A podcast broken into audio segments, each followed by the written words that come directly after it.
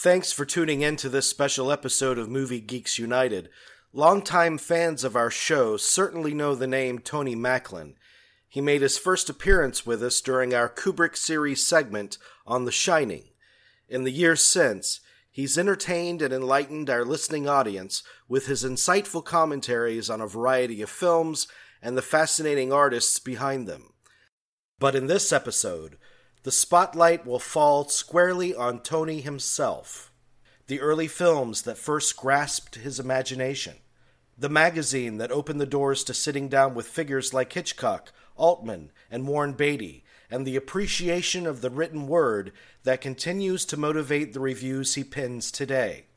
You can read those reviews and indulge in a back catalog of his highest profile interviews by visiting tonymacklin.net. I want to know when you first kind of kind of fell in love with movies. Uh, uh, did they were you taken by movies as a child? Pauline Kael wrote a book called I, I Lost It at the Movies.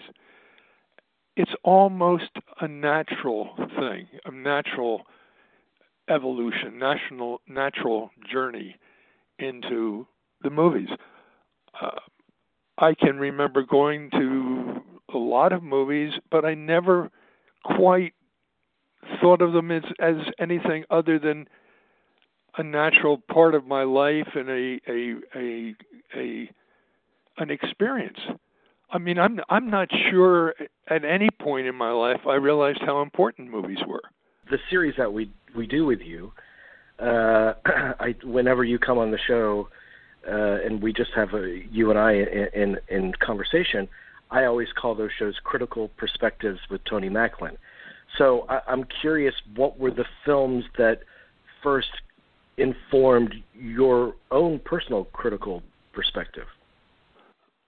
I think it was very young. The the the first two films I ever saw. I was thinking back on this. Um, my aunt took me to a theater. Remember, back in those days, there wasn't television. There weren't movies on television, which kind of well, where, what about the computer? Uh, forget that. Uh, not even television. so the the theater was a really ex- individual, unique experience.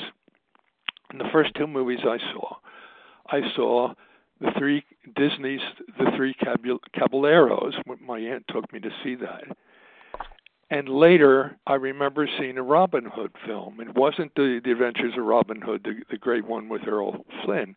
I think it was The Bandit of Sherwood Forest with, with Cornel Wilde. So as I grew up, I was a combination kind of Robin Hood and Donald Duck. You're supposed well, to laugh at that because that's absurd. But uh, no, thank you no, very no, much. I, I, I, I, see a lot of Donald Duck in you. yeah. I think almost every Friday and every Sunday of my boyhood, I would go to the movies on Friday night, and I loved the films of the Bowery Boys, and especially Sach Huntz Hall, who I finally talked to on the phone one time when I was on the set of uh, of uh, Earthquake, and somebody knew him, was a friend of him, and we talked on the phone. And that I must have said two words. The t- two most smitten times of my life was when I talked to, uh, to, on the phone. I actually talked to Sach, and I stood on this set of Earthquake. I, I, I stood next to uh, Ava Gardner, and those were two over overpowering, transcendent experiences. Um, so I would go every Friday night, and I would go every Sunday afternoon and, and see the Bowery Boys and, and Abbott and Costello and the Durango Kid serial. And, and I suppose that there was a kind of uh, development of a fondness that became a love. I would spend my summers at Ocean City, New Jersey, and they would. It, Sunday was a kind of a, a, a quiet day at Ocean City because they didn't allow they didn't allow liquor in. They didn't sell liquor, and by Sunday evening, everybody had gone back to Philadelphia, gone back to New York, or wherever their their home was, and a few of us were were, were left there for or for the summer, and I would ride my bicycle up on the boardwalk, just seeing what posters they were putting in for movies the next week. So there must have been something that caught a hold of me early, and some things are almost beyond uh, words. It, it, yeah, I've, I've I've often tried to think of what how can I make this sound significant and important, and it's just slipping into a, a, a sense of being and something that continually challenges you and surprises you, and throughout your life teaches you. I'm I, I'm not a born educator, but I certainly was a good educator, and I think that's part of film. That in film, one thing is that I I've always read people pretty well. I've always had a sense of them, and I think that leads to my writing and, and to the fiction writing, especially understanding other people and understanding that everybody affirmed this person, whether it was at summer camp, and I said, "No, there's something wrong with him." There's and he turned out to be the the guy that stole stole things. And the movies gave me, I suppose, a a comfort zone for that, a, a comfort zone that kept my my intelligence or awareness or um, my my may I, I I could even say soul active. And it wasn't really it's very hard to to find a time a moment in that where i can say aha that's the moment where i loved movies or that's the moment of of where my life was changed. It was it was a transformation that evolved i think like maturity or growing up or, or so it's part of your childhood i i yeah. believe more i think the thing i believe most in is creativity. And I do love creativity. Now, the thing about being creative or trying to be creative is you don't live in the past. Creati- creativity is always the present. I assume when you do interviews, you always want it to be the best one. Now, it won't be, but you always have that that you don't think, oh, I I did this before and I have to do this again. No, you think of it as a new experience. When I write a, a film review, even even now, I started chasing after the best review I've ever written, not thinking in hmm. terms of the past. So creativity is in the present, and that's what I think my my film experience was. It was a present need, a present fulfillment, a present uh, uh, sense of wonder. Did your did your affection for the movies did it go hand in hand with an affection for literature and writing? Yes, I, I think it did. Um, that I am really a fan of symbolism and literature, especially Scott Fitzgerald Jerome David Salinger, even Hemingway, they taught me what symbols were and that things are are not literal.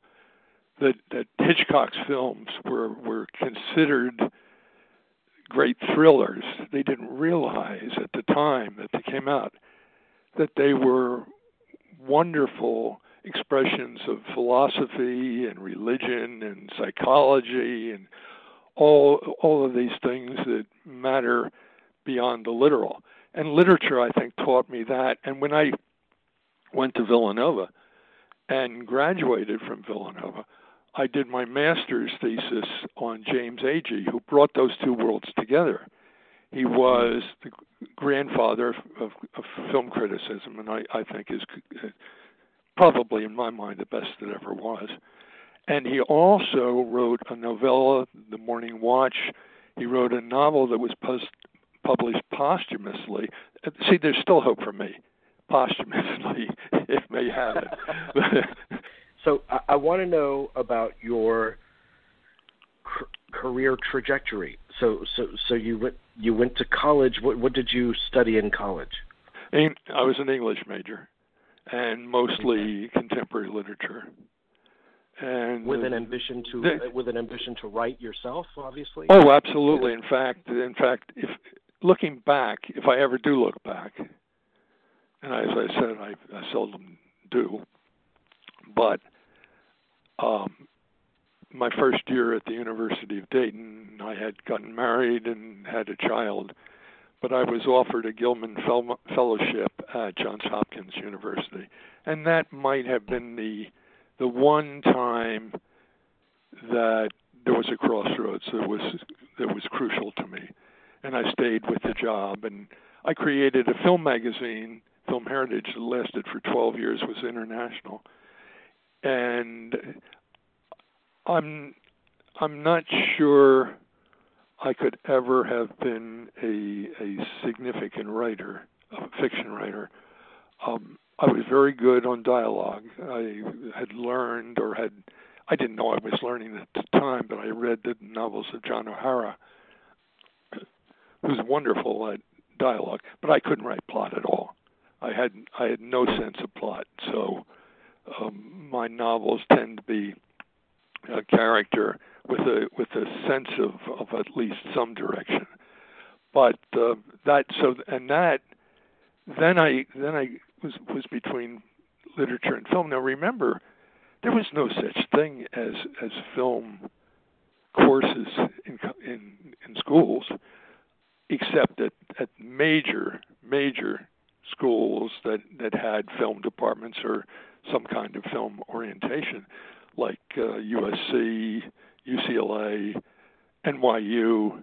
There were a few, but this is a time where, when I when I created my magazine, it was one one of maybe four significant magazine film magazines in the country, um, and the others coming from from hotbeds of film. And here I was in Dayton, Ohio, and mm. I was lucky and I believe that's what I believe in more than anything else. I believe in karma and in luck and and the people. You're only as good as the people who help you, and the only way that you meet the people who help you are are through luck, or through fortuitous occurrence. But uh, the, the magazine, I would use. I, I, I, the key to the, the success of the magazine was getting an international um, distributor and Nutley, New Jersey, Phil in Nutley, New Jersey, and I would go from from Dayton, New York. I would go and down in the village. I would see my magazine outside Macy's in a in a newsstand. I would see my magazine, uh-huh. and there was a kick there. And it was a 12 year. I did most of my interview, the interviews that I ever published in in Film Heritage, and then eventually. Well, let, let me ask you specific questions about Film Heritage. Sure.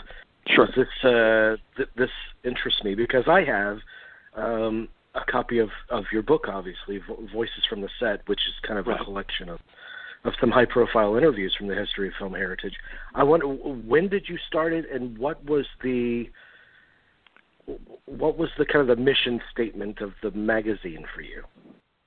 You keep asking about love and mission statements, and I have no idea what what they are. I think the the reason for Film Heritage was was an appreciation of film and seeing that there was not a, there was nothing that I wasn't I wasn't like M. Uh, T.S. Eliot publishing myself or Hemingway publishing myself, but I did it was at least I could guarantee publication. The other thing that was going on in my life was I only had a master's degree, and I had been hired by an ex professor of mine that went on and became that year um, chairman of the of the department English department at the University of Dayton, and at the last minute he couldn't get anybody else. He uh, reached out to me at the last minute, and I, I spent my whole career there but but I was supposed to go on for PhD.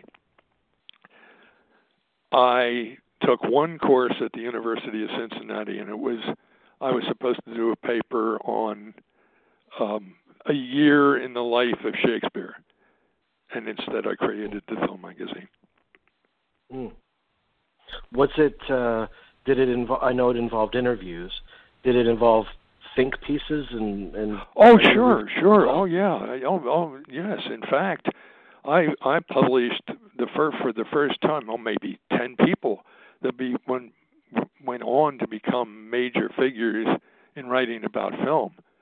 And I would publish. I, I published uh, John Simon on James Agee. I pun- published uh, Norman Mailer.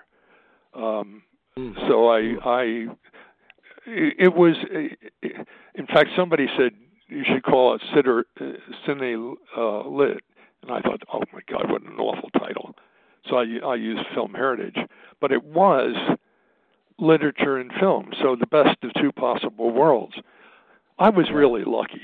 I was really lucky to come up on at that time, because today I I don't I just don't know how somebody like me who is even not recognized for what I've done would even have a shot at, at even breathing in the in the world of uh, of creativity. Were you surprised at the level of access that you were able to to get? no, no, no, because because I was the only one doing it. And and yeah. time after time after time, I would talk to somebody or or contact somebody, and I stood the, I understood them as as they wanted to be understood. So many of the interviews would say, um, "Boy, I've never nobody's ever asked me that question before. That's really interesting." And and Edith Head said, how, "How did you get me to say all this? I I didn't mean to say all this, but." There's there's something about listening. I mean, reading these the interviews collected in this book. First of all, it's just a beautiful snapshot of of these artists ref, reflecting on their body of work, bodies of work. But uh, they're about they're about craft. They're about meaning. They're not about you know the surface and the flash and all of that. that well, John Wayne Oh yeah, but because John Wayne, I would say, why did you change your accent? Where most people were saying, "Do you ever fight in bars?" Or mm-hmm. or Warren Beatty, I would say, "Do you did you have any sense of you were related to John F. Kennedy when you walked on the beach in that film?" It's a, it's very similar. He said, and when he usually gets, "Do you sleep in the nude?" So they so I I was right place, right time, good listener, and also somebody that was was I'm not crazy about the word curious, but but wanted to find out what th- they were about, and I think that carries over my to my film criticism. Uh, one of the things about it is that I always try to understand the film as it is meant to be understood. Does it deliver on what it says it is? And then, of course, I, I might decide whether it's worth delivering. But but I want to so many times and so many f- filmmakers are not understood. We we were we communicated another time about my appreciation of Ethan Hawke recently in last year's film Born to Be Blue, where he played Chet Baker, and it was as good a performance as I have ever seen. I'm not ever seen. Saw last year, and I'll bet two of your listeners have seen the film. Uh, nobody saw it, and so you try and you try and reach out. You try and and understand it. And I wanted to talk to Ethan Hawke and tried to set up an interview. And if, the guy who was going to do it for me said, "Well, they probably will only do it if if, if you're talking about his newest film, selling his new." No, that's not what I wanted. And that's yeah. one of the things that I think held me back a little bit. I would be very uncomfortable being a quote unquote celebrity, unquote, celebrity, it seemed to me that when we talk about critics, so often we're talking about image. And the ones who are most successful are also extremely good at at marketing themselves. Pauline Kael of the New Yorker was the best marketer I think in the history of, of, of film criticism.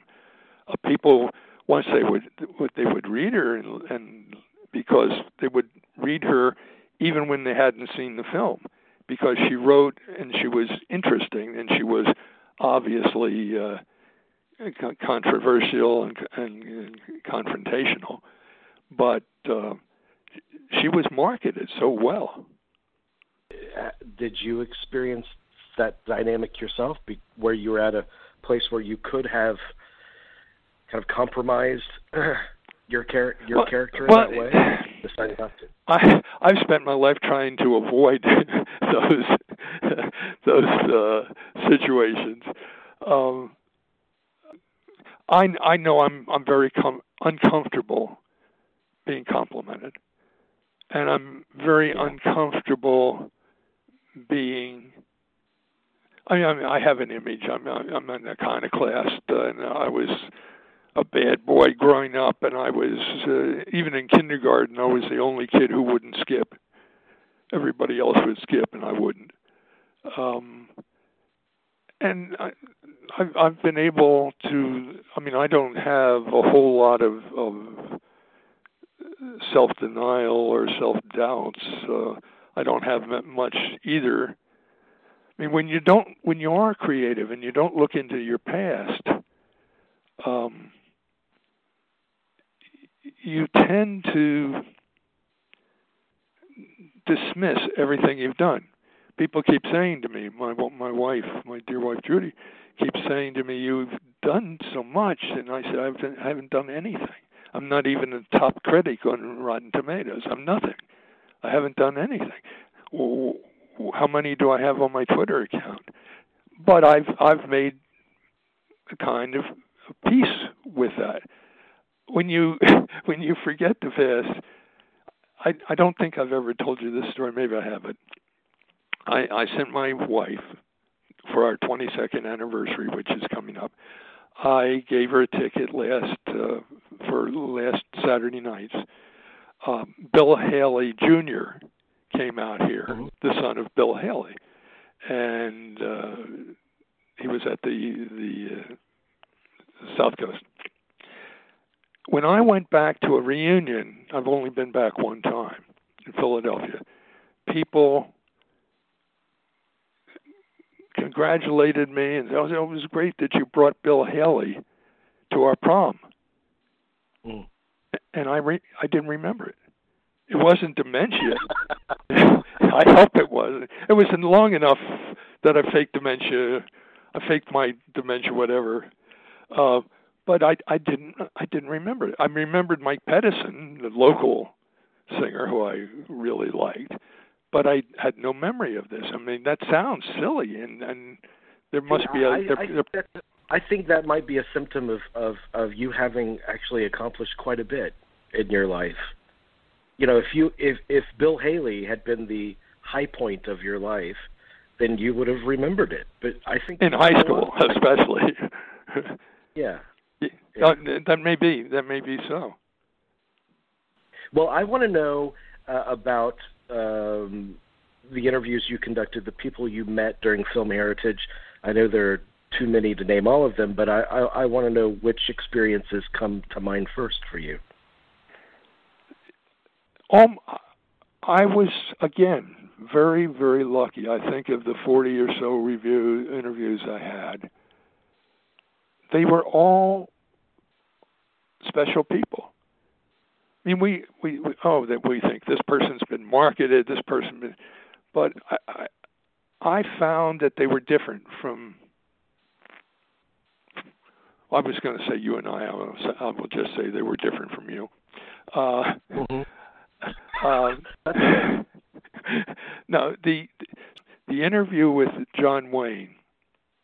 Um, and I told you afterwards. He sent he sent me a, a signed picture, and he said. Uh, uh, Tony, uh, um, thanks. You caught me in print as no one else has, as no one ever has, and that was that that was really nice because we did we did hit it off, and it was a, a very a very uh, affecting experience. But if I say to a, a, a young nurse or something in the doctor's office, what about John Wayne? Who? Never. Maybe maybe her grandfather watches some John Wayne films, and when you say, "Okay, I had a, a, an interview and sat next to this man for an hour and 45 minutes, um, Clint Eastwood. In my mind, he's Dirty Harry. In their mind, who knows what he is? The time passes, and and I think John Wayne is probably pretty much forgotten today, and Hitchcock, in a sense, too that it's up to you and me to keep them um, to keep them alive, and and our our our buddies and the gals, um, because their grandfather watched it, but they don't watch any John Wayne. They don't know Hitchcock. They they may have seen The Birds sometime, may may have, but the last two two uh, nurses. No, I'm not criticizing nurses one could be okay. Let's say it's checkout girl, it's a nurse, it's a bartender, whatever. But the last two didn't know who Hitchcock was.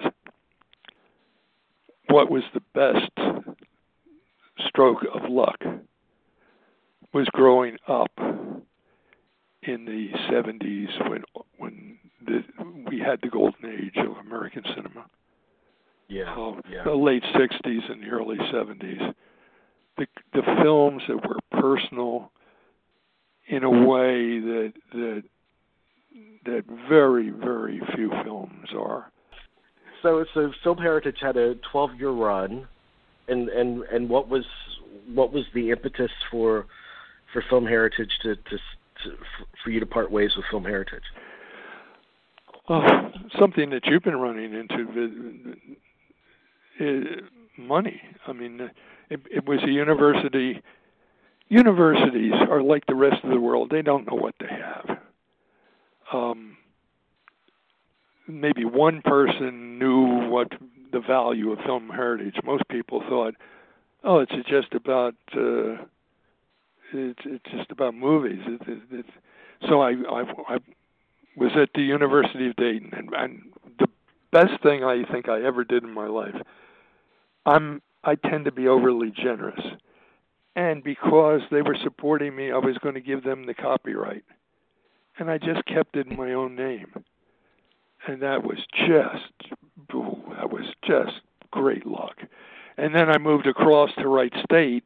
I'm still teaching at the University of Dayton, but somebody picked it up for a couple of years. And then after 10 years, 12 years, it had in one way lost lost done its job. And in another, I didn't want to have to struggle for money and look and beg money. And w- one thing I, that that I've also I, I I talked to you about. I've said this again and again and again. It's the people who help you that that make you. That you, when you called me the first time for or contacted me the first time, that was very crucial. Um, and a former student of mine, Robert Madel, created my website and said said to me one one time Count I came out to Vegas and said, "What do you want?" And I said, "Well, boy, I'd love to be on, get on Rotten Tomatoes and have my re- reviews at least accessible to some people." And so he did that for me. Another student I had tried for 25 years to get to get Clint um, and and uh, he made that happen on the uh, with Million Dollar Baby, and that that since that was the last I've done some since, but since that was the last big one, and we're talking about age. That people think, oh, I started talking about uh, people knowing Dirty Harry. The man is 82 years old, Clint Eastwood. I mean, my, we talked one time over that time about uh, we chatted about Ford and Hawks never made movies in their older years. They had ideas and they tried, and, but uh, it, it is a different time, and and and he, um, I'm glad he's still active at yeah. at his age. So, so to answer your question, um, I don't think there's any uh, re-interview that I'm unhappy with. Um, the one with Hitchcock, um, which some which the studio aide who was sitting in said he said some things to you that I've never heard him say before to anybody, and that was nice. But it was before I really knew the depth and and and the ideas, the the thinking, the the intelligence that went on in his movies in terms of, of the psychology and all of the all of the different themes, the thematic Hitchcock, and some that's like half an interview for me. It's still one of my favorite because Hitch was Hitch, but I I would I wish I had had another chance to have an interview with him. One interview that I, I or one meeting I had with Basil Rathbone, we argued all night. Uh, he came to the University of Dayton, but um, we argued all night about about uh, the modern theater. I was a great fan of Albee, and and and he he he didn't like the modern theater. But we I didn't even mention Sherlock Holmes. Now, if I interviewed him, it probably would be all about uh, Sherlock Holmes. Right. But uh, was there ever a time when you met one of these people and conversed with them when you were disappointed to find they weren't particularly interesting, or were they always fascinating people? I I I have a gift of of students used to have to at the university find somebody to interview at the, on the campus, and they some would come to me, and everyone that ever came to me got an A. Um, I probably have an ability. I mean, if the guy was a, a, complete one thing I, I have this detector that there were only a few that that if if some somebody had to be interesting, and in in, in film, even if he was a dullard, I mean, the, the Robert Robert Osborne was talking about Mitchum about not never getting through to Mitchum. I'd have loved the shot to get through to Mitchum. I I had an interview with Sam Peckinpah, and he started the interview with what what kind of a question what kind of a fucking question is that? And I went, whoa. so how do I get to this guy because he's he's he's, he's cantankerous and somehow we talk, started talking about our sons playing soccer and boom that was it mm. then then, mm. then then then I found and I I I was able people love love to be appreciated and they love to have their work understood. And do you know how much of a world they live in that people don't understand their films or miss critics and yeah. reviewers and otherwise they don't understand that's why I keep coming back to the idea does it do I want to understand it as it is meant to be understood not as I would have directed it which so many people do. They say this film fails because it didn't do this. Well, it didn't want to do that. It didn't intend to do that. So you, when did you move into teaching? Oh, right at the beginning. Right at the beginning. Uh, you almost had to go into teaching if you didn't want to go into the service. Um, mm. And as I said, it was a last minute deal that that I think I was going to go to Johns Hopkins because I didn't have the fellowship that year and just study writing. Um, and I got the call one day before school opened from the University of Dayton. So that was, you know, they were going to pay me. I mean, so, yeah. and and my first one of my first classes, one of my first two classes, was all girls. I mean, come on. So, uh, but I came back after Christmas break married. So, who knows how many hearts were broken? so, but what was the title of the course of the, initially? Oh, it was freshman comp. Okay. I mean, I but I I have in my long career of teaching, I have done uh, it would seem almost everything, and in film, I did all every, every I did comedy, I did foreign films, I did Hitchcock, I did a course on Altman and uh, Siegel, a course on. Uh, I, I told you that I I uh, had the first college course. I think I think it was. I'm, I'm tr- almost sure the first college course on Clint Eastwood. Um, yeah. And people the the reaction. I, I know that the alumnus got some saying, "What is he doing?" We, Shakespeare and and this this nothing director. And I remember a girl coming up before class, before the first class, and saying, "I wanted to sign up for your class, but it's on Clint Eastwood." And I said, "Well, it, you know, there's there, there's some interesting women and some interesting themes, and she was a very good student. And so she, I don't think grudgingly, I think, and or reluctantly, I think maybe a little skeptically took the course, and at the end she came up and thanked me. But your, uh, what was the most gratifying aspect of teaching for you? The, the it was communication. It was and it, it was education. It was finding out things. I was always i always considered it considered i was the best student in my class and what a what a learning situation that is.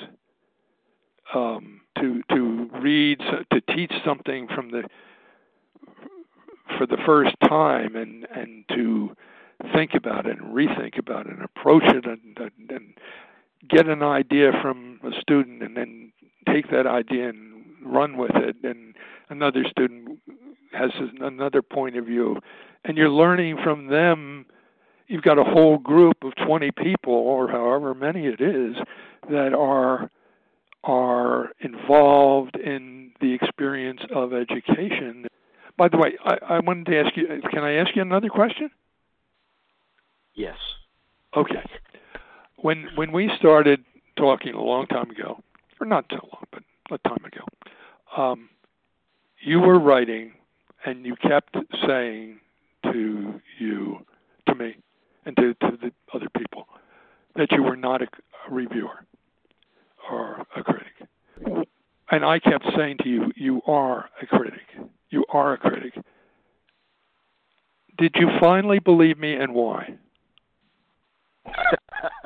No, this isn't. No, I'm absolutely serious. I'm absolutely yeah, serious.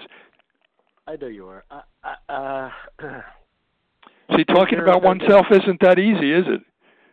I, I I never have the shoe on the other foot um, in terms of interviewing. I, I, I there are only a few times every year when I walk out of a movie and I feel like I have something unique to unique and potentially valuable to say about it that comes from my own perspective and um, and and I think the the challenge for a critic is to do that consistently uh, on a consistent basis no matter how many movies you see a year and I then what what are you what what, what what's your what's your critical evaluation of Mall Cop 2 my critical evaluation is I refuse to see it. I'm not going to wait. Yes, of course, because and that's and that's I feel the same way. I have not, and it's, it, it, I have not reviewed Moonlight because I had nothing to add Um, and Ann Hornaday in the Washington Post had done a sublime review, and there was no room for me. And and so this is one thing about being the critic that I am is, is that I can pick and choose, and sometimes. Um, Adam, Adam, your guy, Adam. Um, what's his last name? Adam Long. Yeah. Yeah. Yeah. Well, he put uh, Tower on the top of his list. And Yeah, so it was on the top I looked up it up on Rotten Tomatoes, and I thought, "Geez, it's like seventy-nine to nothing." And uh, so sometimes you're influenced by by another critic uh, to see a film that you would have missed otherwise. And I really appreciated that. I I, I was very happy with that. By the way, I, I was talking about. Go ahead. Tower Tower was my number three, and and that that was an in, of the year last year. That was an instance where I felt like I had such a response to the film, and I I, I knew what I wanted to express about it. Um, and there there are just a few movies like that for me that I see every year where I feel like I can contribute to the conversation in, in, in a singular way. But you, Uh, but don't you don't you when you're doing that also have a very very depthful uh, ser- searching uh, conversation with yourself. I learned so many things about a movie by writing about it. But sometimes I'll, I'll sometimes I won't recognize the duality, which is one of the themes I really love, and you know, I find it in Hitchcock all the time. But I also find it in, a, and then I stumble across it. And I say, oh, I have to write down every time this happened twice, or there were two examples of this, or two characters that matched, and I wouldn't have seen. I didn't see that, and yet it's in my mind when I say, oh, I, I, I, I opened this door, nothing there. I opened this door, and the tiger jumped out, and and I, I'm intrigued, and so that that to me is a lot of what criticism says, which leads me to Dwight Macdonald. He he wrote a book called uh, Against the American Grain, and he had an essay in it, mass cult and mid cult. Now I've talked about that I think one one time before with you, but it's worthy of of rementioning here, in which he divided expression into three categories. Um, mass cult, you know what that is. That's the film for the masses. The um, they forget it two steps out after leaving the theater, and, and it's it, it's an entertaining ex- experience aimed primarily at those who don't want to think at the movies. I just go to the movies to for to escape, and then the the best art films, the art films, and then his mid cult. That, that the, he divided into mass cult, high culture, which is art, mass cult, which is mass. Mid culture is is the one I I love because that is something that is phony, that pretends to be something, and most people buy it. Most people are propagandized by it, and this says I am I am funny, and so the audience starts to laugh even before the joke is made, or the laugh track, which I you know we've talked about that. Uh, the laugh track is is uh, takes something that isn't funny and forces it on the audience and insults the audience, and they don't realize that they're being insulted. Um, I think you and I both listen, and when we hear, I have never used the word unbelievable and never will, because I saw it and I believed it, and it happens every it's every sportscaster's favorite word. It's not unbelievable. Lawrence O'Donnell, to everybody he interviews, says, I really appreciate it. What do you mean you really appreciate it? You appreciated it or not? Not. If you have one person on that's extraordinary, you might say, I really appreciate it. but he's turned it into a cliche. Language is such a cliche, becomes such a cliche. This morning I was driving in the car, and I heard a, a guy talking about sports, and he used the word, the phrase "you know" three times in one sentence, and I, I, I go nuts with this. I, I, nobody else does. No, for instance, people do not now. Now I'm on my soapbox. People do not do not look at at credits much on on TV. Do you know that almost every program now has 15 producers and co-producers and executive producers and co-producers, and the more the more they have, the weaker the show is. The the it gets the, watered down. Yeah. Be, and because it's it's like a vanity project at that point. It's no longer creative. It's no longer individual. It's no longer unique. It's no longer different. It's oh, these are my friends. These are my colleagues. I'll put them. And you like like the end of Bones. They didn't have time for a program. They they listed so many producers. You know, during the time that you were you were engaged in in the filmmaking, the filmmakers of the day during that period in the late 60s and 70s. Um, those filmmakers were inspired by by gr- the greats, whether it be John Ford or the figures from the French New Wave or what have you. When you look at when you think about the filmmakers of the next generation, who do you hope they who do you hope they draw inspiration from from from this time that we're living in now? I mean, do they have anyone comparable to that? They won't they won't even know who he is. But I think a good source of human personal filmmaking, which we are both fans of, is Tom McCarthy. Um, I, uh, the Station Agent, is a wonderful film, and the film about the wrestler, the the, the high school wrestler, yes, and the Visitor the Visitor is a wonderful film. I mean, they're just so, and nobody knows he won an Oscar, but he won the Oscar for uh, Spotlight. Um, hmm. and I hope that that would, because there's a lot of indie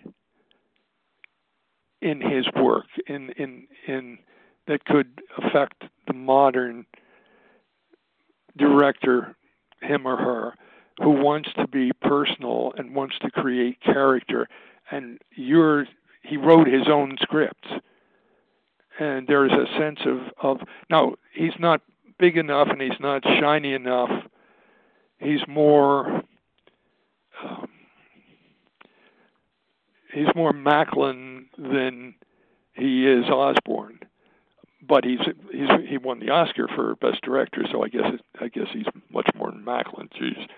Um, but there, I think I think the the the, the there are some good things about the, the modern filmmaker. I think the filmmakers are still going back to being influenced by Hitch, and so they're passing Hitches on with their own fingerprints on it, with their own mm-hmm. sense of of of style. The problem the problem the the creativity almost always gets lost in the marketplace. Right. And I can say that easily because I've never been in the marketplace, so I I I, I can be above it um, or outside it at least. But how many people are just fighting to somehow get their film made? One one thing that is, is is stable and enduring is that somehow the creative people find their way through the system. Mm-hmm. They get. I, I, I last the other night I I I've, I was thinking about t- talking to you on the air, and I was thinking about what do I what do what do I want to say, and I haven't said any of it because I never came up with an answer. but um, there was a program on PBS about Brian Wilson and the making of Pet Sounds. Yeah. And it was just the feeling, the impact of that, and the creativity you know that they, that there will be some people that are driven that are driven to succeed to succeed on their own levels that are perfectionists much more than me or maybe even you that that will will somehow transcend the system or manipulate their way through the system or uh, I through our lives film has prevailed. And I see the marketplace the marketplace has always been a detriment to, to creativity or an obstacle for creativity. Um, seats in the seat uh, S's in the seat is the the primary thing, and more than anything, it's foreign S's in the seat because so many of the films are geared to no dialogue, little dialogue, therefore not much character because, as we suggest, it's maybe Chaplin didn't have to have dialogue, but most of or Keaton, but most people do, and um, that's the reason that's where the money is. The money comes from that from from those. But there are still there's there's still human drive and there's still I don't use the word for myself. I'll use it for the guys that do the ticket, the tuck-in shirts. But there still is passion out there for making film, for for being creative, despite everything in their way. And so films, I don't, films prevail. Films will prevail. One, two, three o'clock, four o'clock, rock. Five, six, seven o'clock, eight o'clock, rock. Nine, ten, eleven o'clock, twelve o'clock, rock. We're gonna rock around the clock tonight. Put your glad rags on.